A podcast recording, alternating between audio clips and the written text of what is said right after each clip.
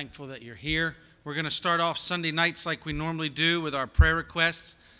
Obviously, we want to be praying for Trent Sainer and his whole family uh, as they still are, you know, grieving with all with the passing of Marty. So lift them up. I know that you will. We want to remember Pauline Duval in prayer and be lifting her up.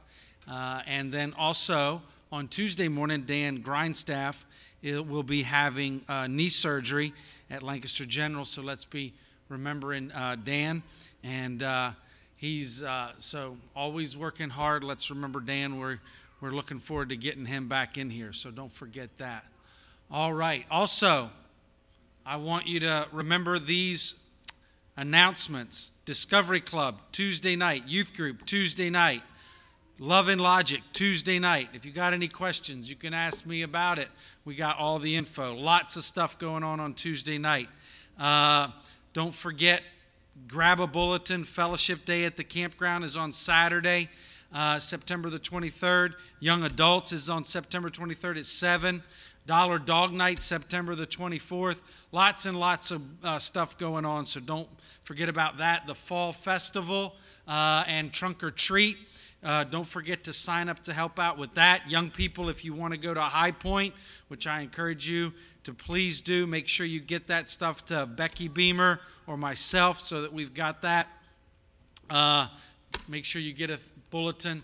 Lots and lots going on, things for you to do here at the church.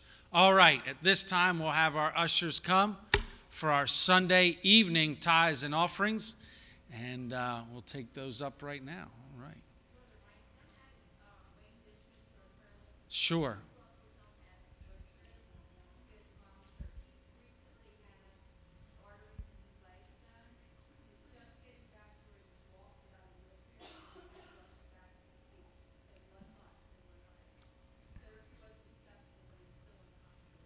Okay. Let, so let's remember Wayne Dishman, and uh, he's from up in the West Grove area. Went to church with Lisa. So he's struggling with circulation to his legs, blood clots, just a lot of complications and surgeries. So let's be praying for Wayne Dishman. All right. Kurt, would you ask a blessing on the offering?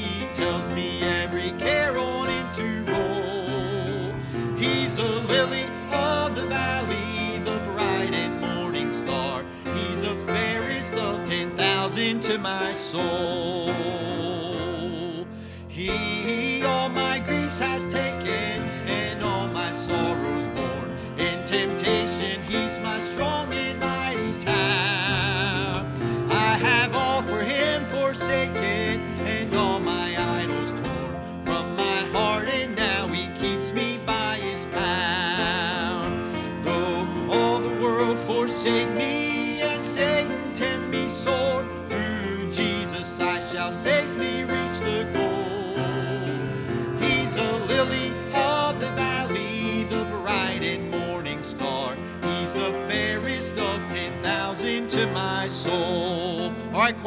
up. he will never, never leave me, nor yet forsake shall.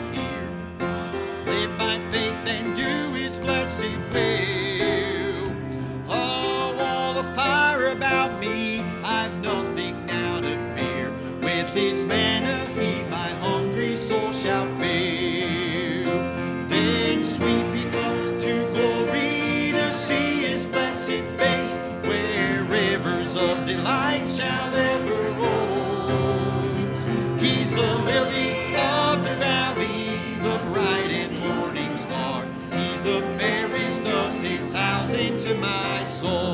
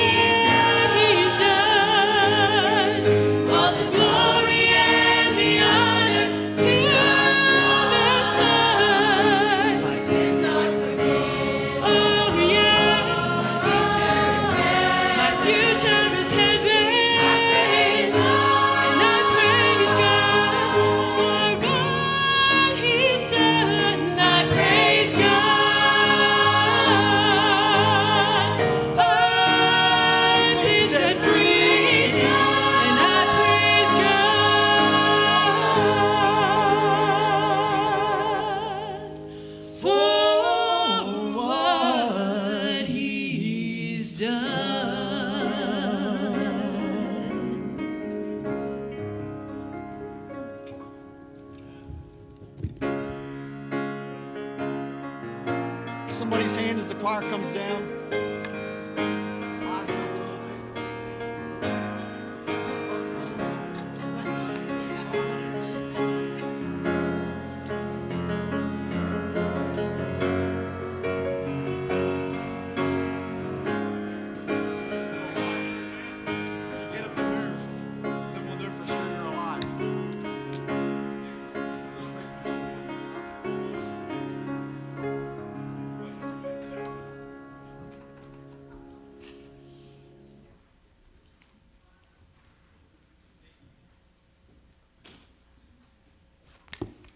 Amen. Turn with me in your Bible to the book of Zechariah.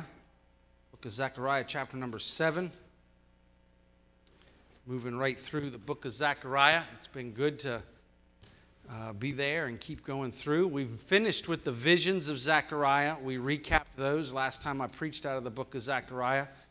Uh, we recapped those, how those kind of present the gospel to us. They keep talking about Jesus. They, were, they did that over and over, but also it gave us a good insight on salvation. They're meant to encourage the church, or excuse me, the nation of Israel uh, as they do the work there. And uh, what an encouragement it was.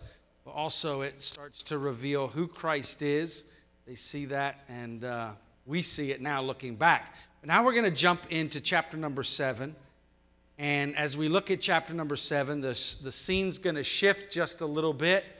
Uh, not really shift, but we're going to we're going to get some prophecies. We're going to get some dialogue. We're going to get some things that are happening there uh, in Jerusalem. And, uh, but they are very important. So if you found Zechariah chapter number seven, stand with me. We'll read those verses that are there, 14 verses. And then we'll ask the Lord to help us and bring the message that's God laid on our heart. So it says there in verse number one, and it came to pass in the fourth year of King Darius that the word of the Lord came to Zechariah in the fourth day of the ninth month, even in Chisleu. And when they had sent unto the house of God Sherezer and Reg- and their men to pray before the Lord, and to speak unto the high priests which were in the house of the Lord of hosts, and to the prophets, saying, should I weep in the fifth month, month, separating myself as I have done these so many years?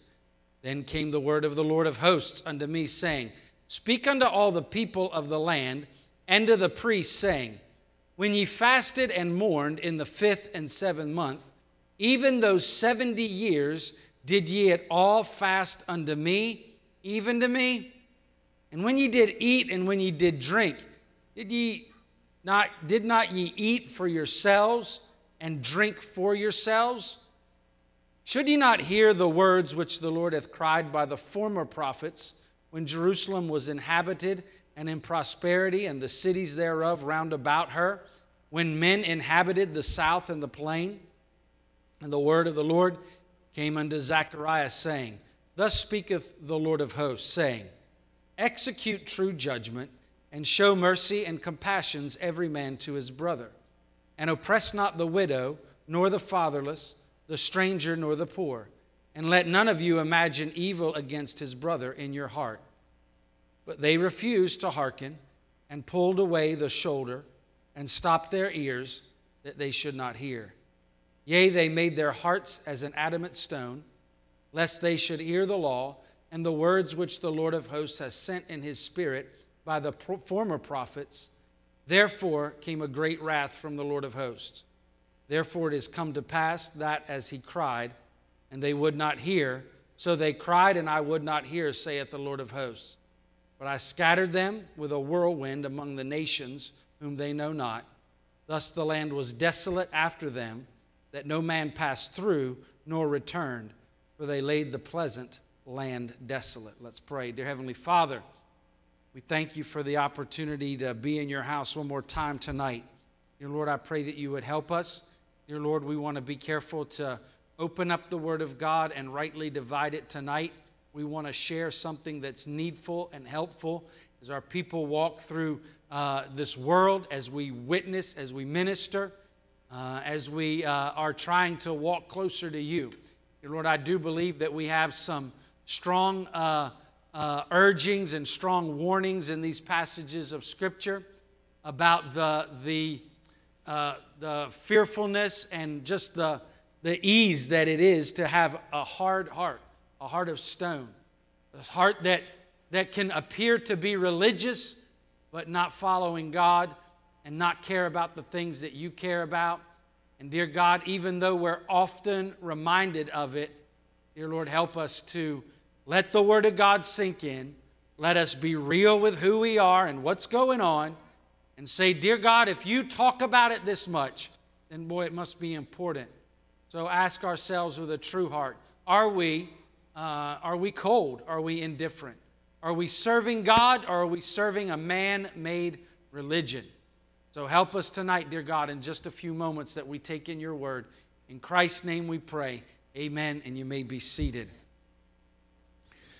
So, as we've gone through these visions and we see all this stuff has happened, now we see some more, uh, I don't want to say realistic, but we see some more, as I would say, dialogue or just, you know, letting us know what was taking place there in Jerusalem. And so here we have a group that comes back to Jerusalem.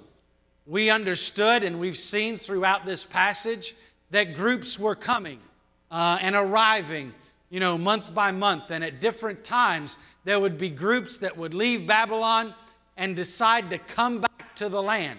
And here we have another group, but they kind of have a mission, they kind of have a goal in mind as they do that.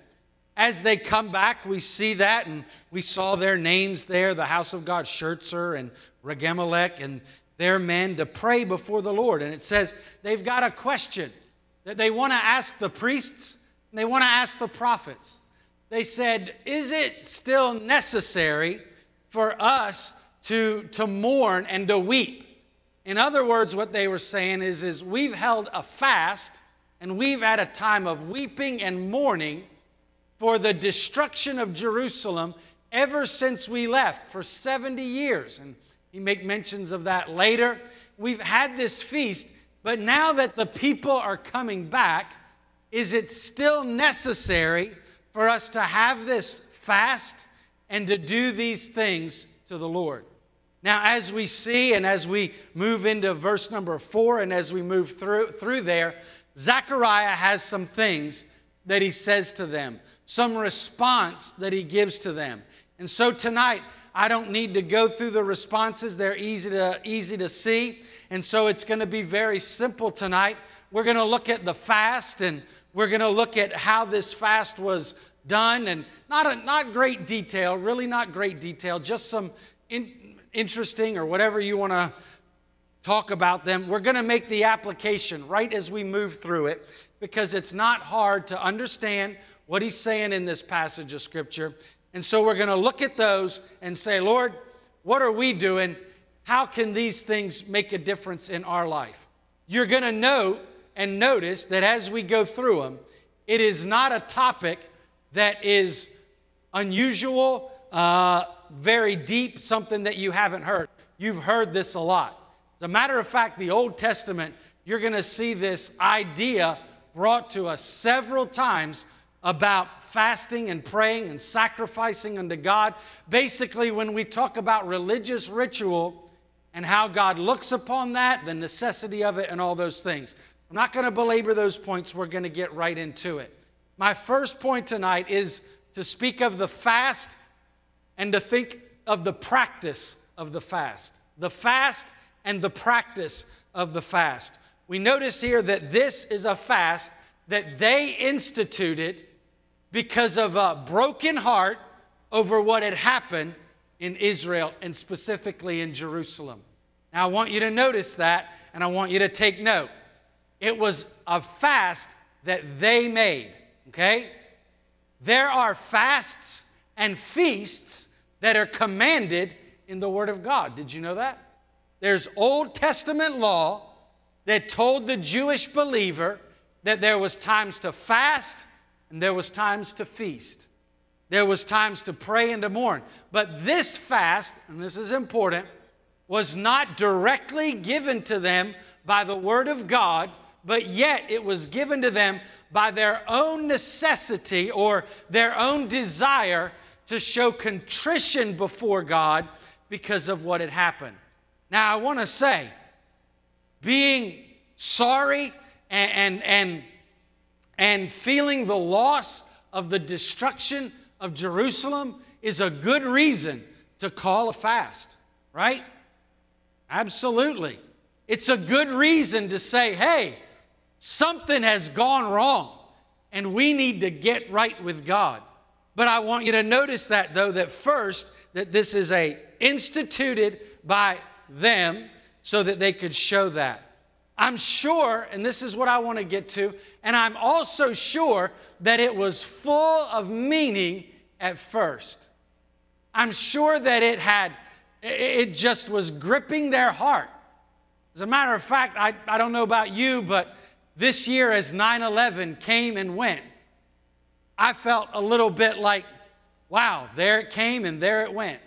You know, and I, I know that even some of our young people already are young people who were either just born or coming about. But you and I both remember, if you're of my age or older, you remember that day. You remember feeling a knot in your stomach all day long. You remember all of those things, and it came and it went. 23, 23 years ago, right, or 22 years ago, excuse me, was when it took place. And how, what did we say? Never forget, right? It was on everything. As a matter of fact, like it's just weird. I saw that symbol on, uh, on a vehicle the other day and it was all peeling and fading, right? And it seems symbolic of the fact that it doesn't matter, it does not matter how much we market and how big a deal it is. We are human and we forget, don't we? We forget. God knows that and He's aware of that. God understands that. And I didn't want to get into all of that, but, but I want to put those things on there. And so I want you to, as we look at the practice of this fast that they're holding, I want you to remember just a couple of things from it. Number one, it was extra biblical. It was not set out in the Bible that this fast should be kept. Also, it is a religious exercise, okay? Religious exercises are important. But religious exercises, and this is tough for us to come to grasp with, they quickly can lose their meaning. Okay? We understand that, don't we? Now, I want you to evaluate, and, and we're going to do this a little bit later as we look at it, because I want you to keep those things in your mind. Because I want you to remember that phrase religious exercises. What religious, and I'm just going to go ahead and ask the question so you can try to work at making the application just a little bit. What religious exercises have become meaningless to us? Okay? What religious exercises? Now, here's the other funny thing about people and about human nature. Once we become accustomed to a religious exercise, and we might not even know the meaning behind it, we still don't want to stop doing it. Did you know that? We dig our heels in, and what's the famous Baptist phrase? That's the way we've always done it, right? Nobody even knows why we're doing it. Nobody's aware of what it has to do with anything. But yet, here we find ourselves with a religious exercise that we seem to have lost the meaning of it, but yet no one is willing to give it up. So, we're going to look at this and see how Zechariah answers them. See what he says to them. Should they give it up? Should they keep doing it? You're on suspenseful to wonder what, what are we talking about, right? But I want to make a little bit of application biblical religious exercises. Uh, wait a minute, I messed that up. We want to first think about biblical exercises, biblical religious exercises, and we want to also understand what's not biblical. Right? That's so important, right? That we have an understanding of which ones are Bible based and which ones are not. They're going to exer- we need to exercise them according to God's timetable, right? If God has called for them, now think about this. There are religious exercises in the Old Testament that we don't adhere to anymore, right? Right. Okay. You got that down. So, just in case you have somebody that keeps telling you you need to keep the Old Testament, okay, God had a timetable for those religious exercises. And guess what? They lost their meaning to the Jewish people. I'm not sure they're going to have any meaning to you, okay? As much as you might want them to and you think that they're beautiful, they're probably not going to mean anything to you. So, those we exercise on God's timetable. We don't have a whole lot of time to go into all of those things, but God has instituted religious exercises for us during this day and age. Amen? Amen. Okay? In the dispensation, I'm not crazy about that word, but it's still in the Bible. Amen. Some people have taken a lot of liberty with it. But in the dispensation that we live, He has instituted some religious exercises. And I'm going to be careful. I don't want to mention too many. But I want to say this about this one. I think it is unusually unique that if we are walking close to the Lord, that the religious institute of the Lord's Supper becomes sweeter and sweeter and does not lose its meaning if we are walking with the Lord. He has instituted it, He has brought it to us, and it is a precious time when we come and share the Lord's table together. It's wonderful. It's amazing. Anyway, I got to keep going. So we need to know what they are. We need to know which ones are biblical. We need to know which ones are not. And we need to know the timetables for each one. God sets the timetable of the biblical religious exercises. But let's see who sets the timetable for the extra biblical. Here we go. Verse number four, let's read this. This is Zach, Zechariah's answer to them. Then the word of the Lord of hosts, uh, then, the, then came the word of the Lord of hosts unto me, saying, Speak unto all the people of the land, and to the priests, saying, When ye fasted and mourned in the fifth and seventh month, even those 70 years, that's where we he helps us put it together that what is he talking about here? This fast that they kept for 70 years. He said this did ye at all fast unto me, even to me? Did you, did you do that for me? Was that really something that you were keeping for me? Then notice this. And when ye did eat, and when ye did drink, did not ye eat for yourselves and drink for yourselves? Now, the wonderful thing about this is that we are not standing on one passage of Scripture alone. You can go back throughout the Old Testament and find many times that the Lord God Himself is going to speak through the prophet and make statements like this Do I really want your sacrifices of bulls and goats? No, I want a broken and a contrite heart. No, I want you to understand what is going on. And here he is coming along with a very similar message. He's saying, Listen, if you're going to fast, and it's not to me and it doesn't matter and you don't and you've lost all the meaning of it and it doesn't have anything or any weight to it then i really don't care much about your extra biblical fasts that you have put on things. Hmm. I am not worried about those. He says as a matter of fact even the way that he puts it here is he says, when you were eating and when you were drinking, when you were going about your life on, the, on, on a daily routine, were you living for me then? No, you weren't. You were living for yourself. So don't somehow think that a religious exercise is somehow going to magically make you right with God when you won't live right the rest of the time towards me. That's what he's getting at. He's saying, don't think that you can do as you please, do as you want, and then come and just have these religious exercises and they somehow magically and somehow are going to persuade God or somehow God's going to owe you something because you kept these fasts. A lot of people have this idea that if I fast, God's got to answer this prayer for me. He does not. He is not obliged to you in any way like that. He is not.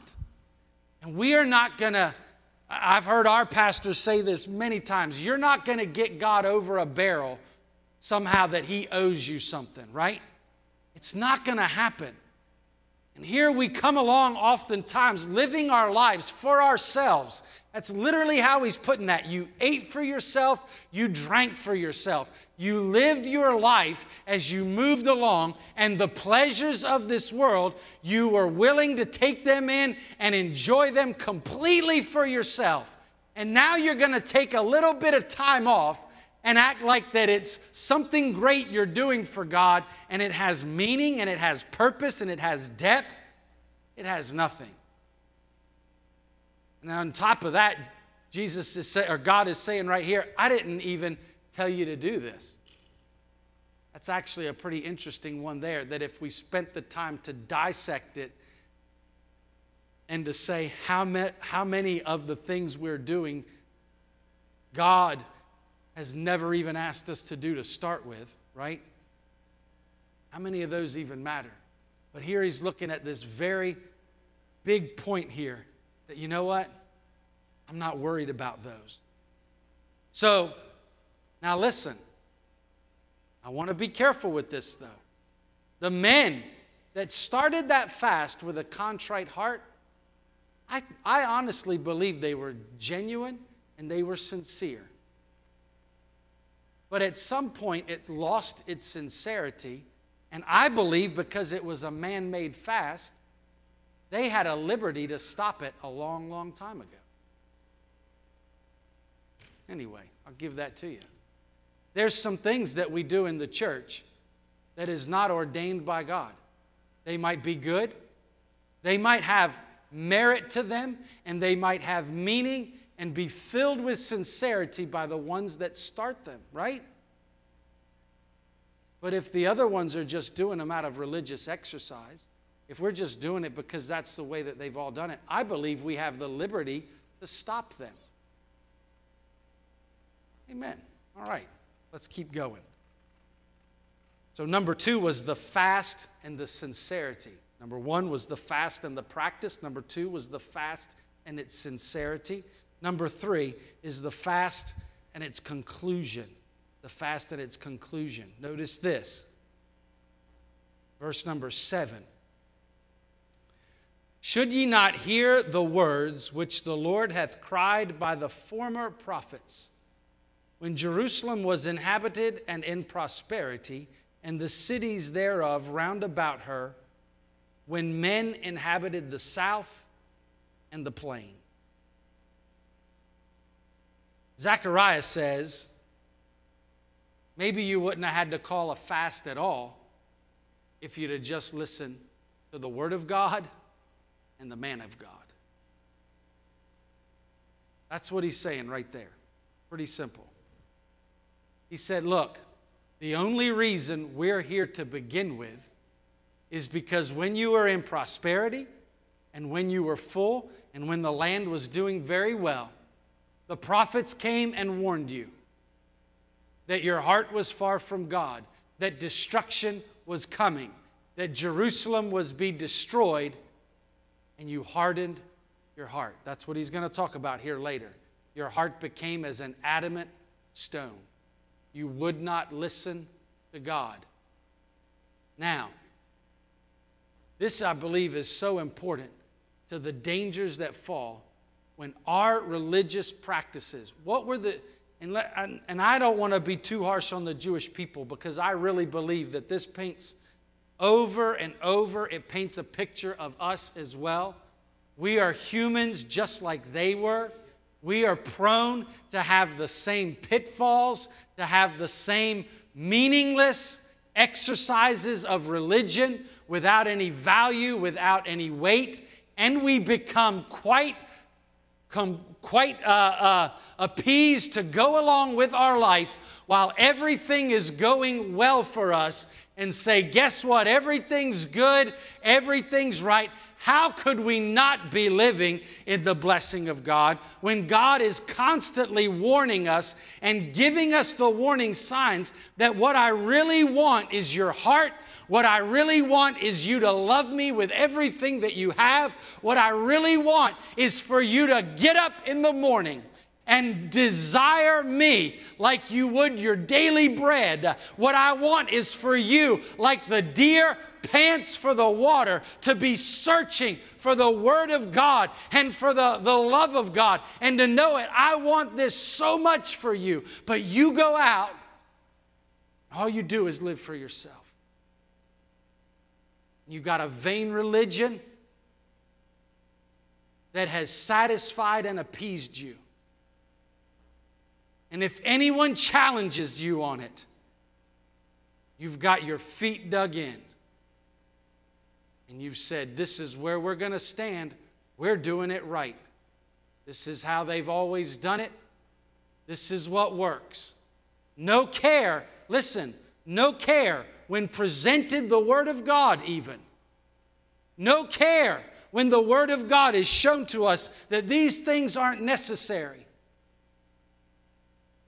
That we could look across the street or down the road at a neighbor or a member of another church and wag our heads as if they can't understand the gospel because they don't adhere to our extra biblical religious exercises. He says we've got to be understanding. We got to listen to the word. This is what's most important. Because you're man made. Listen, they might serve a purpose for a time. But there's liberty to give those up if they're man made.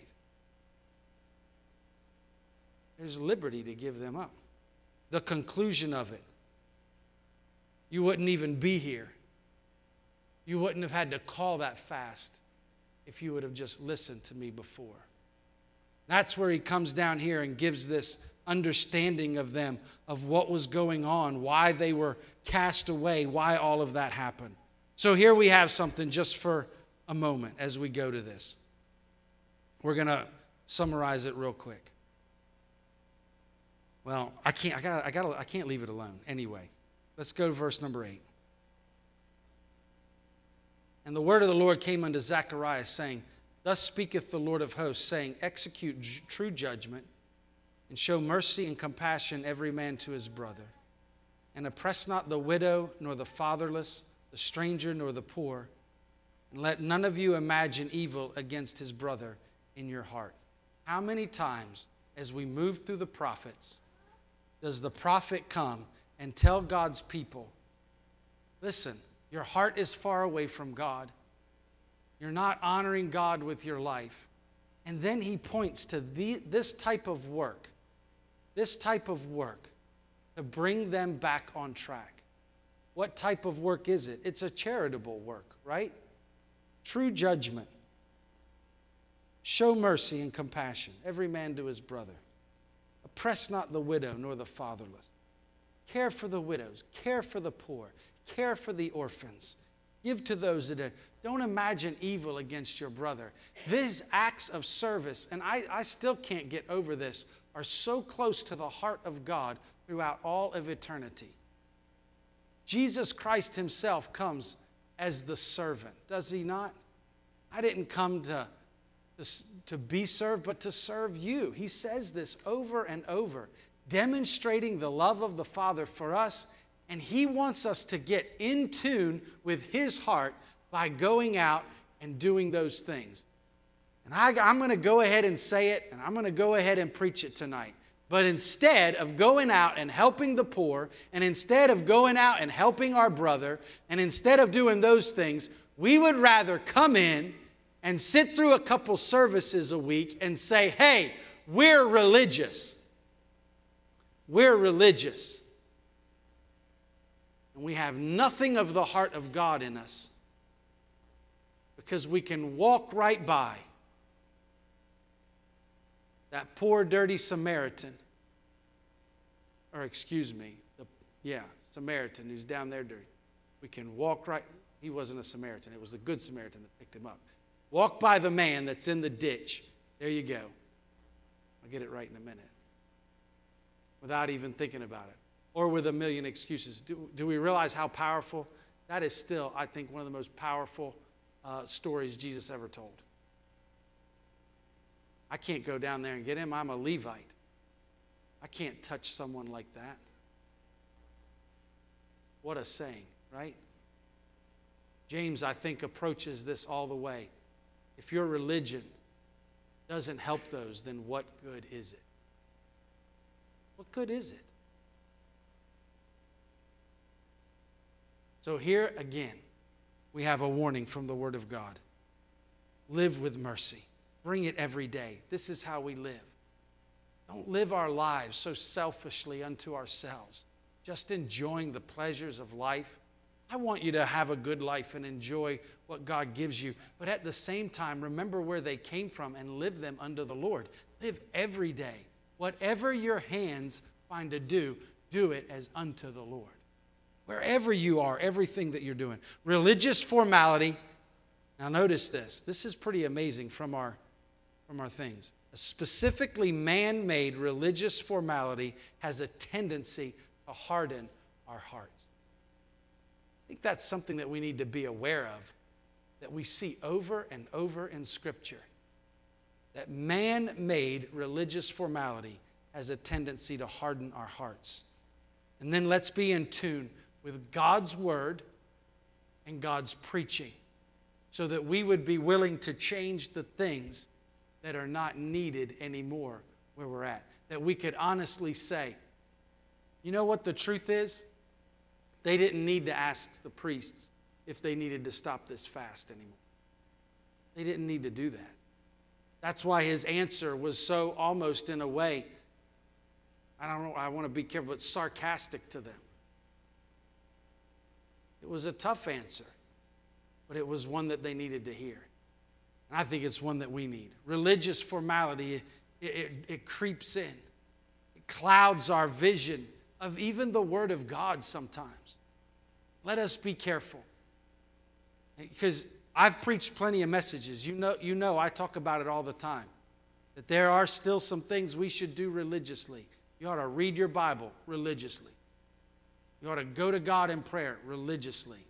But we also need to be asking ourselves continuously has it lost its meaning? Is it real to me? Do I crave the Lord? Every head bowed, every eye closed. Derek, you can just come, or Ruby, you can just come and play. We'll take a few moments. Just think about the Word of God and what is put on our hearts. If you need to come, the altar is always open. You know that. But let's just let God's Word do a work in our heart. It might mean that you need to change something tomorrow. Might mean that you need to change something and you just need to put it on your heart, you need to change it today. Some have come to the altar already. You know our altar's open. You know that you can do the work that you need to do with the Lord. And maybe you need to come and bring it so you can. The Word of God is powerful, it does a work I could never do. So let's take a moment, let it sink in.